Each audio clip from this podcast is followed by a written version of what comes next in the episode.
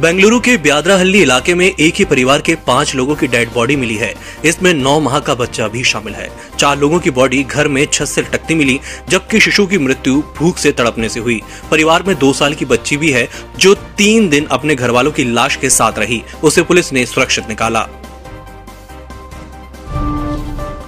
पंजाब के मुख्यमंत्री कैप्टन अमरिंदर सिंह ने इस्तीफा दे दिया है उन्होंने राज्यपाल बी एल पुरोहित को पूरे मंत्रिमंडल का भी इस्तीफा सौंपा। कैप्टन कुछ ही देर में राजभवन में प्रेस कॉन्फ्रेंस करेंगे। कैप्टन सांसद पत्नी परनीत कौर और बेटे रण इंदर सिंह के साथ राजभवन पहुँचे और अपना इस्तीफा राज्यपाल को सौंपा। पीएम नरेंद्र मोदी ने शनिवार को गोवा के स्वास्थ्य कर्मियों और कोविड वैक्सीनेशन प्रोग्राम का फ़ायदा लेने वाले लोगों से बातचीत की। इस दौरान उन्होंने विपक्षी पार्टियों पर निशाना साधते हुए कहा कि वैक्सीन लगने पर बुखार आता है, ये तो सुना है, लेकिन कल ढाई करोड़ वैक्सीन लगने का रिकॉर्ड बनने पर एक राजनीतिक पार्टी को बुखार आ गया। पूर्व केंद्रीय मंत्री और पूर्व भाजपा सांसद बाबुल सुप्रियो शनिवार को तृणमूल कांग्रेस में शामिल हो गए। बाबुल को मुख्यमंत्री ममता बनर्जी के भतीजे अभिषेक बनर्जी और पार्टी सांसद डेरेक ओब्रायन ने टीएमसी की सदस्यता दिलाई। 48 दिन पहले केंद्रीय मंत्रिमंडल में हुए फेरबदल के बाद सुप्रियो ने बीजेपी छोड़ दी थी।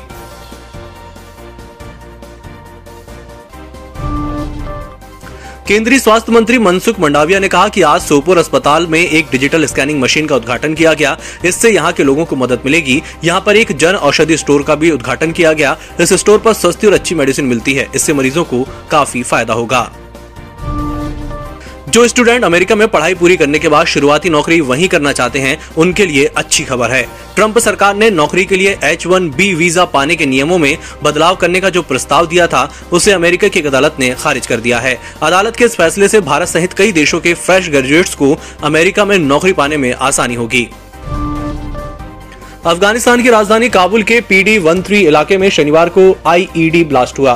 स्थानीय मीडिया रिपोर्ट्स के मुताबिक इस विस्फोट में दो लोग घायल हुए हैं। धमाके की आवाज़ सुनते ही लोगों के बीच अफरा तफरी मच गई। लोग इधर उधर भागने लगे। इस ब्लास्ट की ज़िम्मेदारी अभी तक किसी ने नहीं ली है।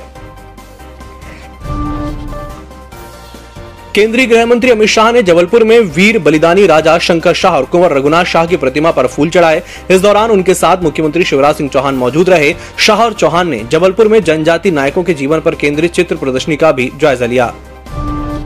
ग्रेटर नोएडा में शनिवार सुबह बस के पलटने से एक महिला की मौत हो गई और चार लोग घायल हो गए। बस एक निजी कंपनी की 25 से 30 महिला कर्मचारियों को ले जा रही थी। सुबह साढ़े पाँच बजे सूरजपुर इलाके में तिलपट्टा चौराहे के पास ये घटना हुई। ड्राइवर ने अचानक नियंत्रण खो दिया और गाड़ी डिवाइडर से जा टकराई, जिसके बाद वहाँ सड़क पर पलट गई।